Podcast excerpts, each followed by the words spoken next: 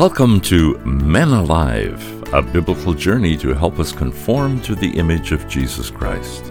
I'm your host, Paul Estabrooks. Our teacher is my longtime friend, Dr. Jim Cunningham, consultant in adult education, director of Go Teach Global, and author of the book Men Alive. Jim, when Jesus finished his nine Beatitudes, he continued teaching his disciples a new way of thinking, a radical way compared to the teachings of the Pharisees. Jesus said, You are the salt of the earth, but if the salt loses its flavor, how shall it be seasoned? It is then good for nothing but to be thrown out and trampled underfoot by men. In the context of 2,000 years ago, what was Jesus saying to his disciples?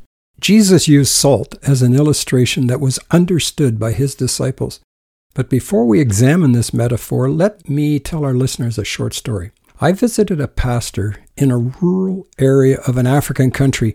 One night, a gang raided his six acre farm of ripe corn, snipped off five cartloads of corn, and cut down the remainder. His entire year's livelihood was gone. He had previously been the leader of a religious group in his village and then had converted to Christianity. After witnessing to many villagers, he was threatened with consequences if he did not stop telling people about Jesus. Listening to him being interviewed by a friend, I asked, Why do you, as a leader, still follow Jesus? Why have you not given up and returned to your former religion? He said, You need to know my background. I used to hate Christians. As a leader of the local religious group, I did to Christians what they are now doing to me.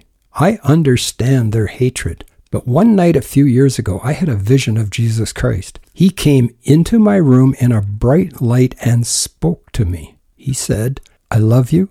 I love all the people in your village, and I am choosing you to go tell them about my love for them, whatever the consequences. And then he left.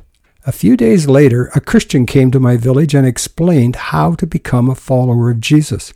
I began teaching people what the Bible says about how to live the Jesus way in love. Then he concluded, I understand their hatred, but I know that you can overcome hatred with goodness and love. I will not give up loving my enemies. By showing them a response of love and forgiveness, this pastor was being salt in his community. But here was the amazing part of the story. Not only had they destroyed and stolen his crops, they had burned his storage hut where he kept his tools and equipment. They had even tried to burn his personal hut while he was away, but his wife and children managed to get the fire out. I had to ask him again, Why did you choose to remain in the village? Are you ready, men, for his answer? He quoted the words of Jesus, who said, You are the salt of the earth, and you are the light of the world. Then he added, when Christians flee from a place, the preserving and seasoning effect of their righteous living departs with them. The effect of their light goes with them, leaving the darkness to become even darker. That's a powerful example of being salt and light in a hostile community. Let's consider how we as Christians are like salt. First, salt was pure. Salt preserves and seasons. Today's salt is so common we think less about its value. In Jesus' day, during the Roman Empire, salt was so valuable that Roman soldiers received salt as part of their allowance, from which we get the word salary, based on the Latin word sal for salt. Jesus compares his disciples and us today to salt.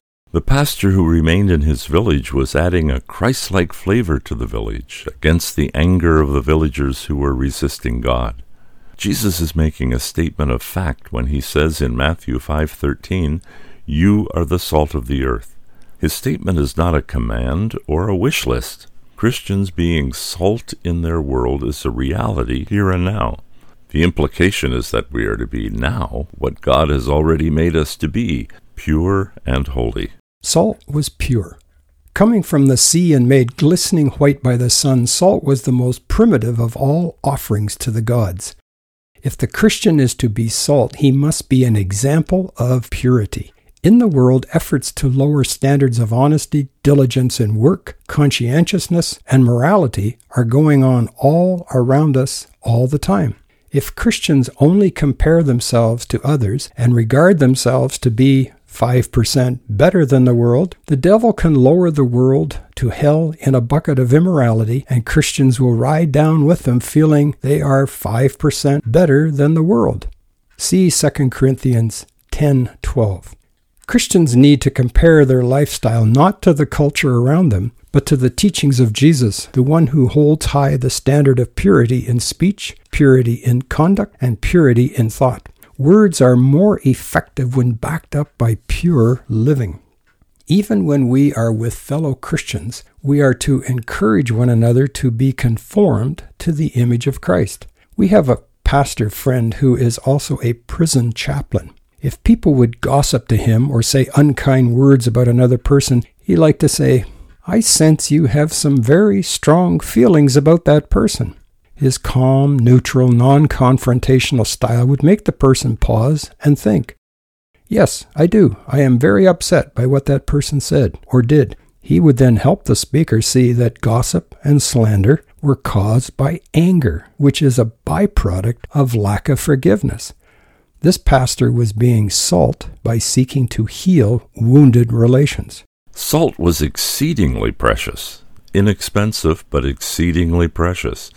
Christians may seem few, insignificant, and of no consequence to society, but they have exceptional value in God's eyes. Before we continue, let me remind our listeners we are offering a free PDF of our new devotional booklet, Live the Jesus Way. Request it by sending Dr. Jim an email at menaliveuntogod at gmail.com. That's menaliveuntogod at gmail.com. Salt was a preservative to keep meat from going bad. It feels a little strange to think I am being kept alive by God to preserve my community from going bad, but salt rubbed into meat slows the rotting process. Christians whose lives exhibit blessedness will have a preserving impact upon a society that, if left to itself, will rot and deteriorate. The Christian makes society, whether it's friends in school, fellow students at college, co workers, or those with whom he plays sports, less subject to decaying and ungodly influences. If a known Christian is in the presence of someone who is about to swear, they often say, Oh, oh, excuse me, I'll say it in a nicer way. Our witness can have a preserving effect on our society in many ways if we will pay the price and be known as a disciple of Jesus Christ. Salt also seasoned food. Salt brings out the distinctive flavor of food. The increase of God's people should increase the flavor of life in many different ways. By his very presence, Jesus raised the spirits of people. There was a quality about his life that could not be explained in natural terms. The Apostle Paul reminds us that our speech should always be, quote, seasoned with salt. Let your conversation be always full of grace, seasoned with salt, so that you may know how to answer everyone. Colossians 4 6. In this context, the Apostle Paul also talks about not grieving the Holy Spirit. One's words are linked to a person's spiritual condition, therefore, words have tremendous potential for building up or tearing down. Scripture reminds us to watch not only what we say, but also how we say it. James 3 2 to 12 says, Indeed, we put bits in horses' mouths that they may obey us, and we turn their whole body. Look also at ships. Although they are so large and are driven by fierce winds, they are turned by a very small rudder wherever the pilot desires. Even so, the tongue is a little member and boasts great things. Out of the same mouth proceed blessing and cursing.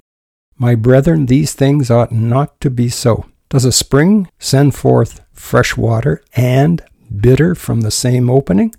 Can a fig tree, my brethren, bear olives, or a grapevine bear figs? Thus, no spring yields both salt water and fresh. Our words can preserve and heal just like salt. I read Proverbs 18:21 in over 20 different translations and in essence it says words can cause death or can give life. The tongue can bring death or life. Those who love to talk will reap the consequences. By our presence, participation, and penetration of society in our daily contacts in our neighborhood and community, our words bring the flavor of Christ to an unbelieving world. We have the saying that a man is worth his weight in salt. That is as it should be when Christians take their stand for God in society. They can be said to be worth their weight. Their stand for good causes society to be infertile for the growth of evil and ungodly influences. If our standard of morality is no different from that of the people of the world, then we are no longer salt in the world. Being like salt means we do not harm others or ruin their reputation. God will be our advocate, our intercessor, and our protector. David prayed in Psalm 43:1 and cried out to God, Vindicate me, O God, and plead my cause against an ungodly nation Rescue me from deceitful and wicked men. Being like salt means we do not retaliate against those who harm us or destroy our reputation. God alone is the judge and the sovereign Lord. He alone knows the hearts of people and how to deal with them. Thus, if we take vengeance into our own hands, we are assuming God's rule. In Scripture, God says, It is mine to avenge. I will repay. In due time their foot will slip. Their day of disaster is near, and their doom rushes upon them. Check Deuteronomy 32, 35 and Romans 12, 17 to 21. Being like salt means we do not hate those who hate us. Proverbs 25, 21 and 22 says, If your enemy is hungry, give him food to eat. If he is thirsty, give him water to drink. In doing this, you will heap burning coals on his head, and the Lord will reward you. The Hebrew word for reward also means completion. God completes the process initiated by the one who shows compassion to his enemy. This is our assignment with God's grace and power to be salt in our home and in our community. That is the way to be like Christ. There you have it, men. Remember to order your free PDF copy of our new offer, Live the Jesus Way, following and living the teaching of our Master. Request it at menaliveuntogod at gmail.com. That's menaliveuntogod at gmail.com. Men Alive is a production of Go Teach Global. Visit our website at goteachglobal.com. Until next time, I'm your host, Paul Estabrook, on behalf of Dr. Jim Cunningham, encouraging you to become men alive, transformed into the image of Jesus Christ.